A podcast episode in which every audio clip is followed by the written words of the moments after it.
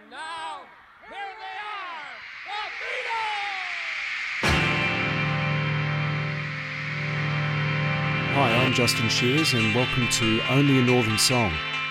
In this series, I'll be exploring the words and the music of the Beatles, but not through the usual tracks that we all know so well.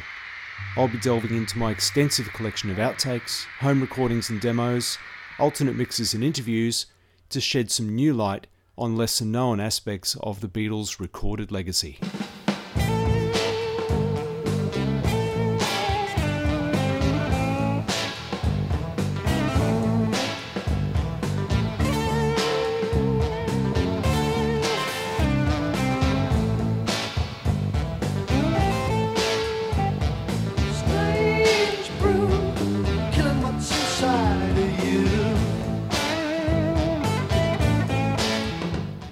Early 1967, London was swinging like a pendulum.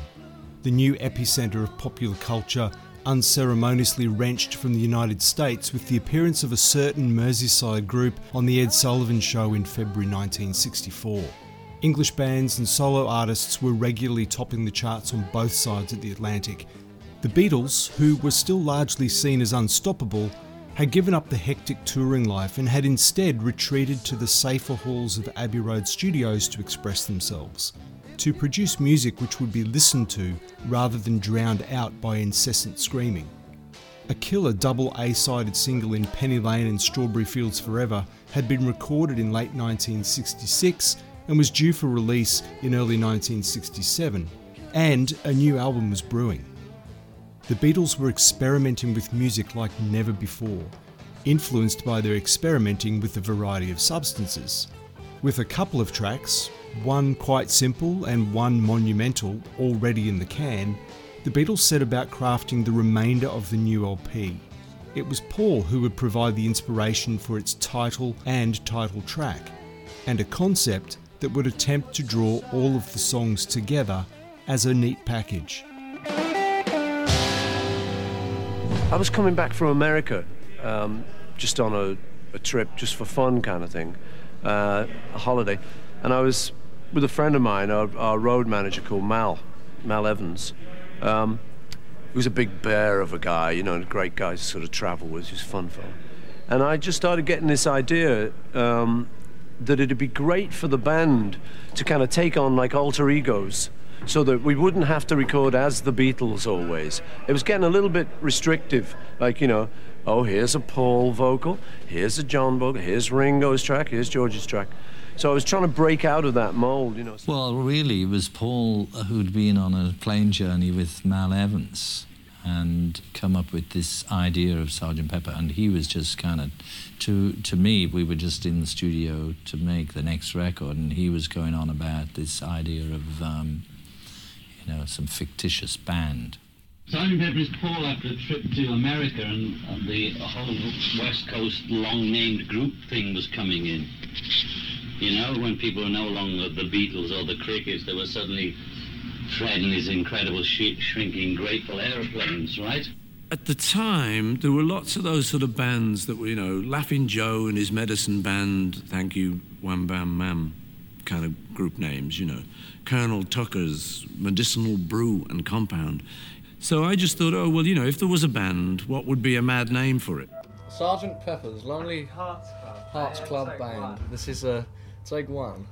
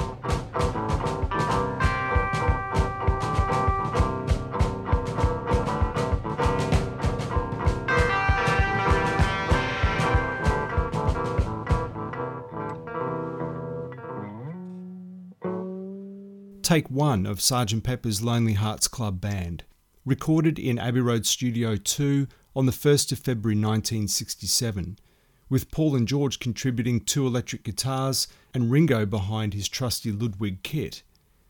Always in search of different sounds, engineer Geoff Emerick made the decision to remove the bottom skins from each of Ringo's drums and mic them from underneath, rather than the standard overhead arrangement, something frowned upon by the ultra conservative powers that be at EMI.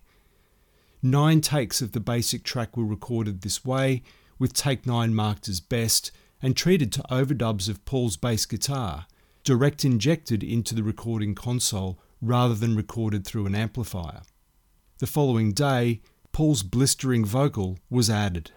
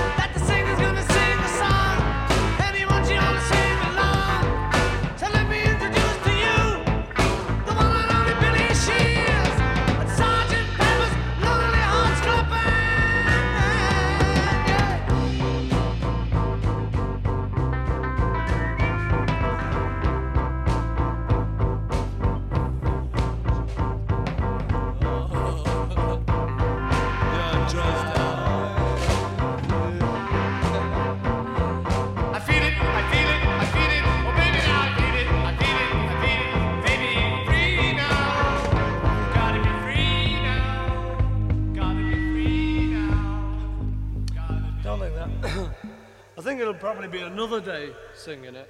Yeah, I I just don't heard know. it then. That was nice. Yeah, and what you could do with the bits where you, you can't get it because you haven't got enough breath, you can just stop. Just take over, yeah. With the basis of the song now in place, it was shelved for a month while decisions were made as to how best to complete the track. Another contribution from John would be the next song recorded for the as yet untitled album, and like many of John's songs at this time, it had an unusual genesis. Well, Good Morning, of course, was inspired by a commercial, you know, a breakfast commercial. And uh, I suppose that triggered something in John, which made him write the song. And again, he drew his inspiration from very mundane, ordinary things. Good morning, good morning. The best to you each morning.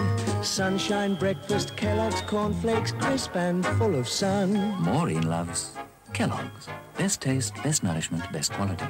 And a card from a boyfriend. Sunshine breakfast, Kellogg's cornflakes, best for everyone. The best to you each morning.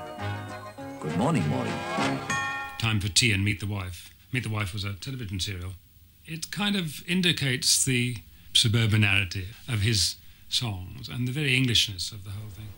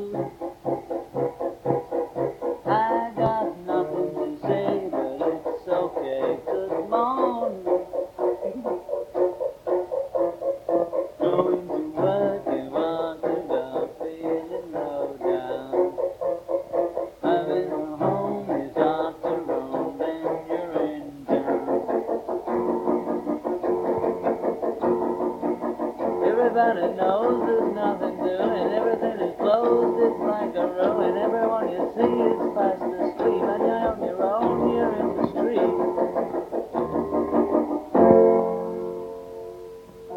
A rare home demo recording of John's Good Morning, Good Morning. John brought the song to Abbey Road Studios on the 8th of February, and with Ringo on drums, Paul on tambourine, and John on electric guitar, eight takes of the backing track were recorded. Good Morning was typical of him that it was um, of odd meters, but sounded perfectly natural. I mean, he would have a 3 4 bar, 4 4 bar, 5 4 bar, even without knowing it. One, two, three, one, two, one, two, three, four, one, two, one, two, three, four. It was to be a very hard driving, punchy thing. The, the tune itself was quite simple. But they were, it was full of accents all over the place. Take uh, one. This is called Good Morning, Good Morning, I believe. I'm not sure about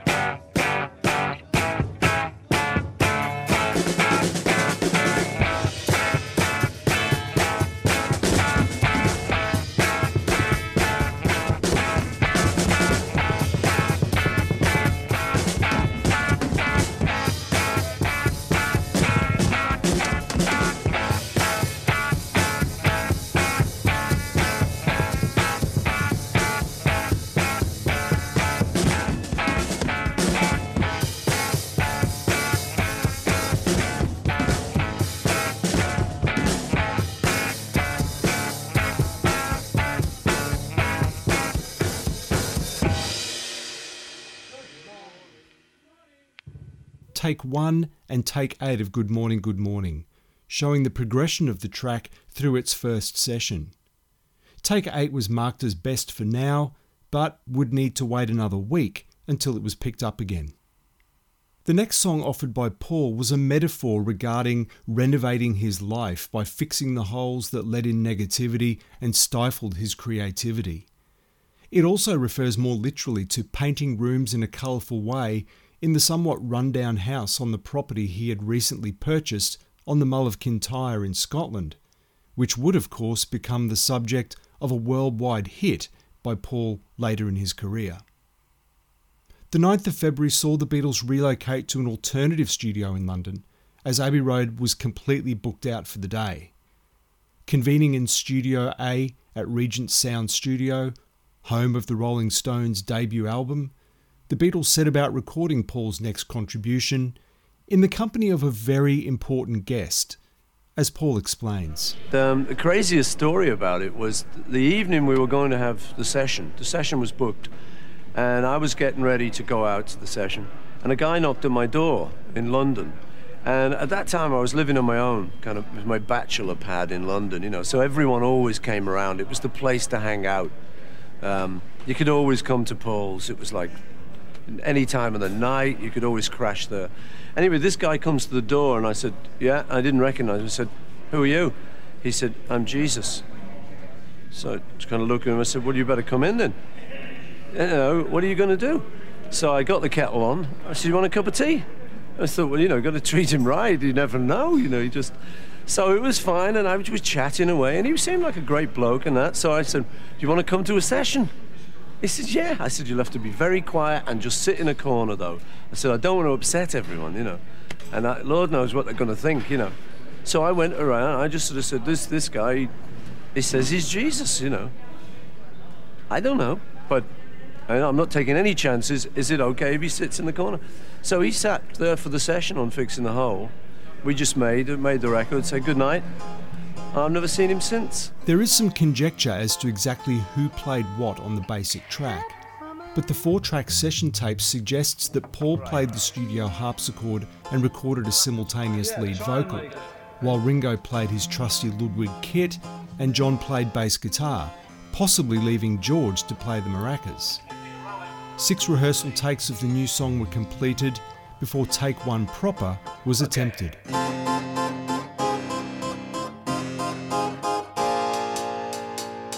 I'm fixing a hole where the rain gets in and stops my mind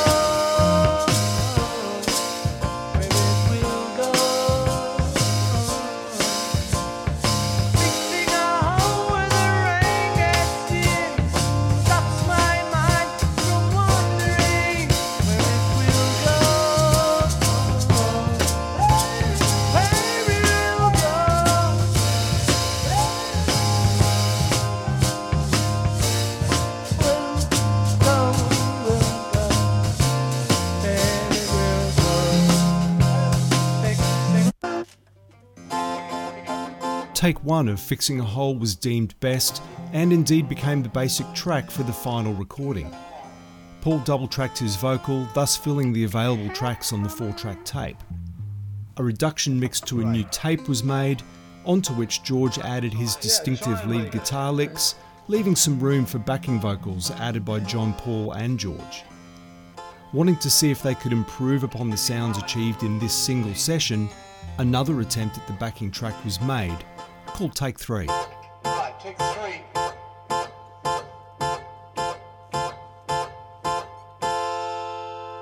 Right. This. Did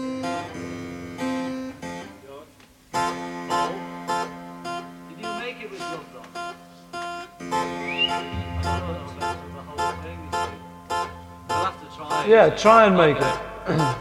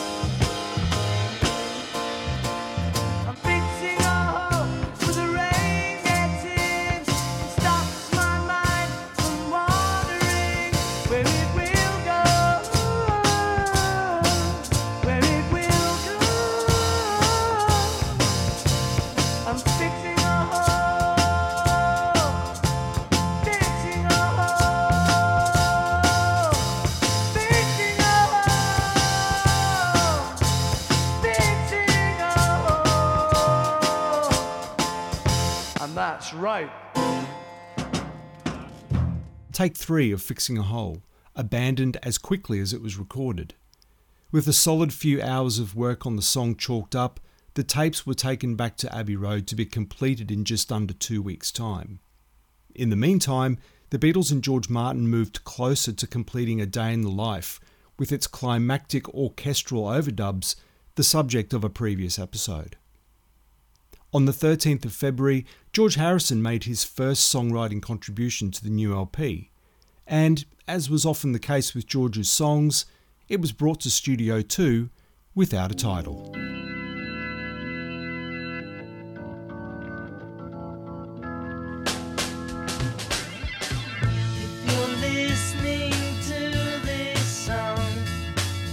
You're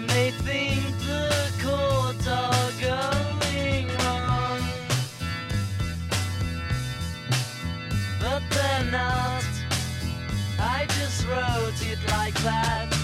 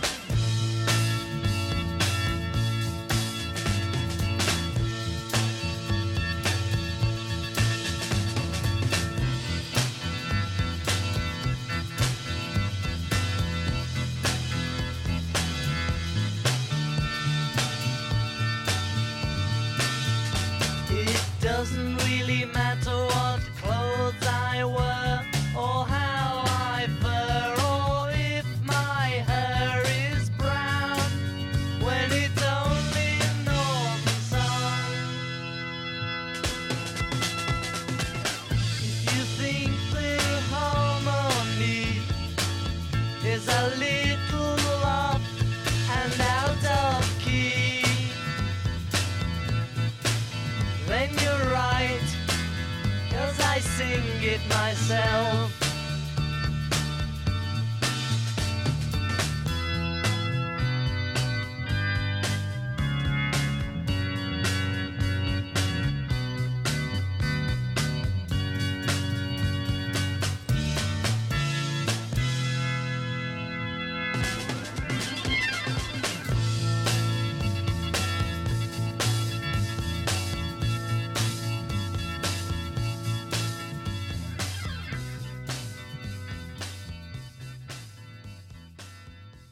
The Anthology 2 mix of takes 3 and 12 of Only a Northern Song. The song was a dig at the contractual arrangements that he and the band had with Northern Songs, their publishing company. John and Paul owned 30% of the company's shares, George and Ringo only 1.6% each. Justifiably, George was annoyed not only because he felt sidelined as a writer by Lennon and McCartney, but also because it didn't really matter what chords he played, most of the money earned from them would end up in somebody else's pockets. Recorded over two sessions on the 13th and 14th of February 1967, the song featured George on Hammond organ, Paul on bass guitar, Ringo on drums, and John on tambourine. After George double tracked his vocals, the song would be shelved until April when it would undergo quite a bizarre transformation. When work resumed on Good Morning, Good Morning on the 16th of February, Paul added his bass guitar to the track and John laid down his lead vocal. Nothing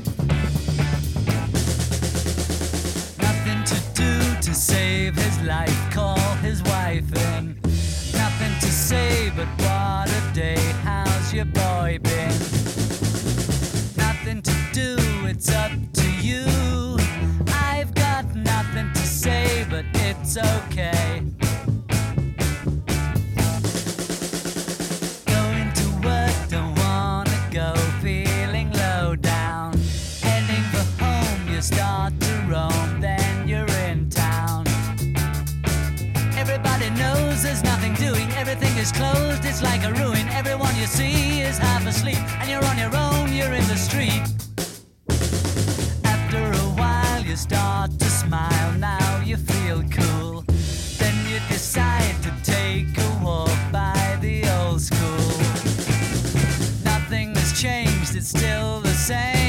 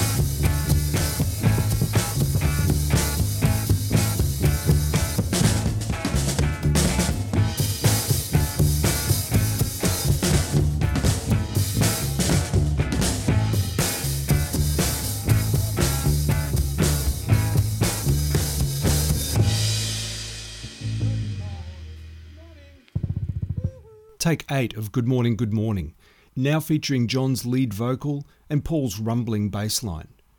Like many other songs recorded so far, it would be shelved not only to work out what to do with it next, but also to allow for new songs to be recorded, striking while the creative iron was hot. Like Good Morning, Good Morning, John's next contribution to the new LP would also be drawn from an unexpected source. We walked into an antique shop in Sevenoaks in Kent, and we were looking at what they had there, and John pulled out this thing that he found, which was said the benefit of Mr. Kite, and it was virtually all the lyrics to that song. When I saw it, it was hanging up in the hall of his house in, in Surrey. And it had everything that the song has on it. It had the Henderson twins and Pablo Fanque's Fair, and all those words were written on the poster. And he thought it obviously inspired him to write a song about a, a fairground or circus. That's how you do it. You know, you you get ideas, you hear people say stuff, or so you hear a phrase that sounds good, and you write it down and remember it. So I think he was just advanced for those days in his awareness of putting everything could be put into a song. You know. Well, I wrote that as a pure poetic job, you know, to write a song. I was sitting there and I wanted, I had to write because it was time to write, you know. And I had to write it quick because otherwise I wouldn't have been on the album. so I had to knock off a few songs. I knocked off it Day in the Life or my section of it, and uh, whatever we were talking about, Mr. Kite and something like that. I was very paranoid in those days. I could hardly move. From the outset, John knew that he wanted to invoke the sounds, the sights, and the smells of the circus straight out of the antique poster in his music room and into the ears of listeners everywhere. Again, it would be down to the studio crew at Abbey Road to bring John's ideas to life, as tape operator Richard Lush recalls. John had a, a vision of this thing. You know, it was very technicolor, and, you know, we've got to capture that. George Martin, this is your job. You know, what do we do? And George had a bit of a think about it, and we did the basic backing track. We had Ringo, George Martin played harmonium. And a harmonium, for those people that don't know what it is, it's actually a pipe organ, and and you have two pedals that you have to keep going. So you're pedaling this thing like a bicycle with your feet uh, to get any sound. Otherwise, nothing comes out. So that pushes the bellows. So George Martin was playing that, and he got so. I mean, this was like two in the morning or something, and he was. I can just see him lying on the floor. He was just so knackered, and uh, and then we ended up with Mal, the roadie, sort of was lying on the floor face down, pushing these pedals with his hands. So it was quite interesting. George was sitting at the keyboard, and Mal was sort of underneath his legs, just pushing these pedals. You know, God bless him. For the benefit of Mr. Kite. For the benefit of Mr. Kite, this is take one.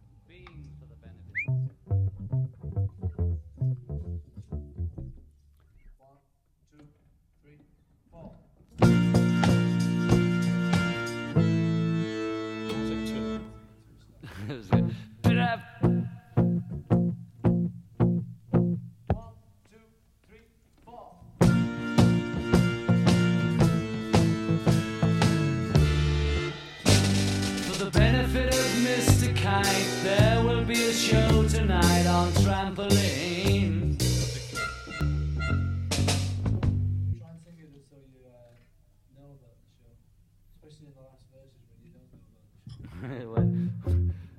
I'm sure tell someone that. You know. Just trying to see it as a big get it in, you've got to get it in.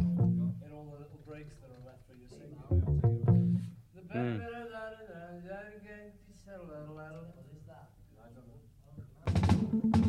Iced water. Okay, man, let's go. Lights on. Two. One, two, three, four.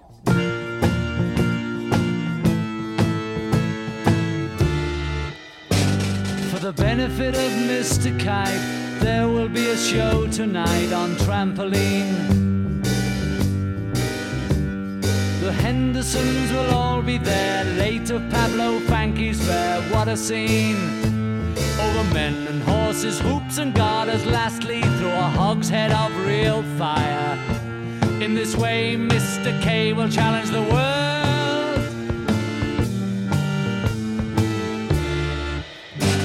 The celebrated Mr. K performs his feat on Saturday at Bishopsgate. Hendersons will dance and sing as Mr. Kite flies through the ring. Don't be late.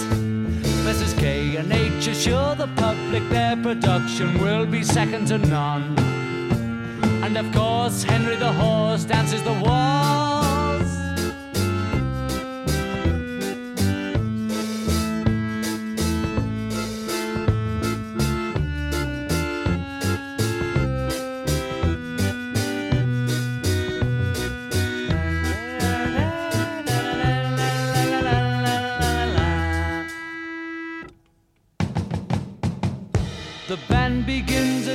6 when Mr. K performs his tricks without a sound. And Mr. H will demonstrate 10 Somersets he'll undertake on solid ground. Having been some days in preparation, a splendid time is guaranteed for all. And tonight, Mr. Kites is topping the bill.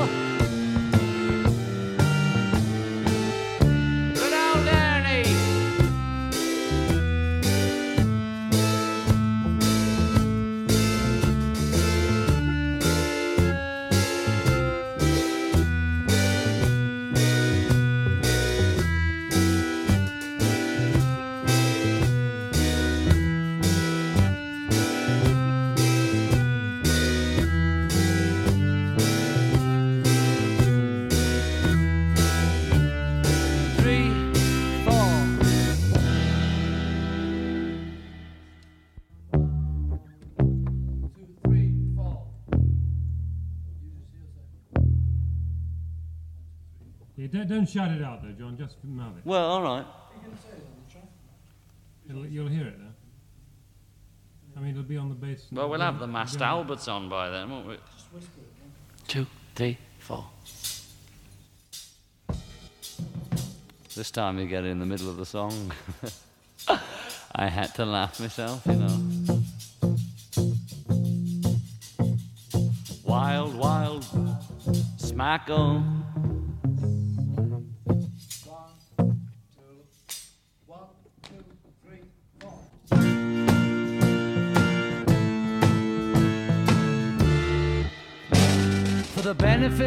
Mr. Kite, there will be a show tonight on trampoline.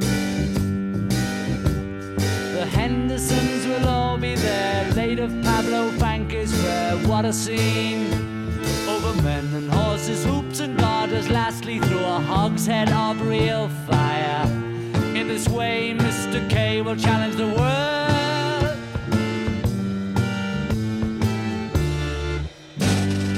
Celebrated Mr. K performs his feat on Saturday at Bishopsgate. The Hendersons will dance and sing as Mr. Kite flies through the ring. Don't be late. Mrs. K and H assure the public their production will be second to none. And of course, Henry the Horse dances the waltz.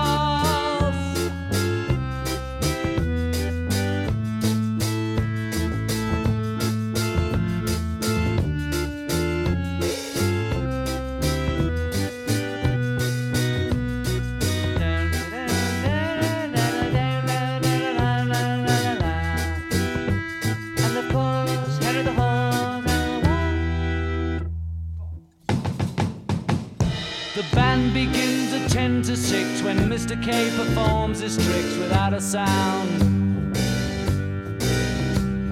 And Mr. H will demonstrate ten somersaults he'll undertake on solid ground. Having been some days in preparation, a splendid time is guaranteed for all. And tonight, Mr. Kite is topping the bill.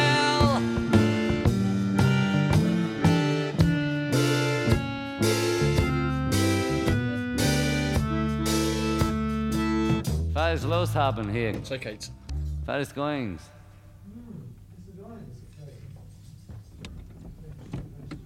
A short rest, excuse us. I'm back, Geoff. Excerpts from the recording session of Being for the Benefit of Mr. Kite on the 17th of February 1967. After pointedly correcting engineer Geoff Emerick's misannouncement of the title, takes one and two were false starts. We then heard take four, which was much closer to the mark, but not quite the polished performance needed for the basic track. On this evening, the song was taken as far as take seven, to which the Beatles would add various overdubs, including the icing on the cake, which would put the audience right in the big top. George Martin explains how he used to go about creating such sonic atmospheres. Way back in the 60s, you know, you didn't have any any samplers and you didn't have any gimmicks that you have today. You had just a bit of tape and a machine that went on. So if you wanted to create something new, you had to be a little bit uh, inventive. And I often used to select the sounds of things and quite often from recordings, which of course were copyright, and you couldn't use them because the tunes are there. So I used to destroy the tunes by putting them into little pieces and, and shuffling them around a bit and then putting them back together again. And you would then still get the sound of the original recording, but not the tunes. And that was extremely helpful to create an atmosphere, particularly if you pasted in in the back of your of your panorama of sound. And it was just another tool. It was just a, another bit of painting. It's a bit like an artist before he does the main picture, getting a broad brush and doing a backdrop of a, a blue all over or whatever it might be, and then you put the detail in after it. And it was just a normal technique for me. It all stemmed, I think, from the stuff I used to do with Peter Sellers when we used to have to create what I used to call sound pictures. It was great fun. When John told George Martin what he wanted, he and engineer Geoff Emerick raided the vaults of EMI to find the right sounds for the job. He wanted to create a sound picture of what the song was all about. And he actually said to me, I want to smell the sawdust. But to get the smell of the sawdust, we, John and I, both sat on different organs, Wurlitzers and Lowreys and, and Hammonds, and with double speed techniques created a kind of whirly atmosphere. And the backing, I had visions of Snow White and the Seven Dwarfs, who had a, a little pipey organ in their hut. John thought slightly differently. He thought of Magic Roundabout, but it was a tooty kind of sound that we were able to create.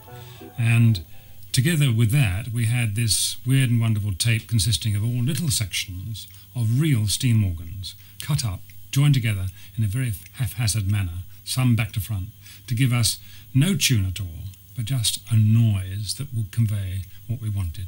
And this is what it is.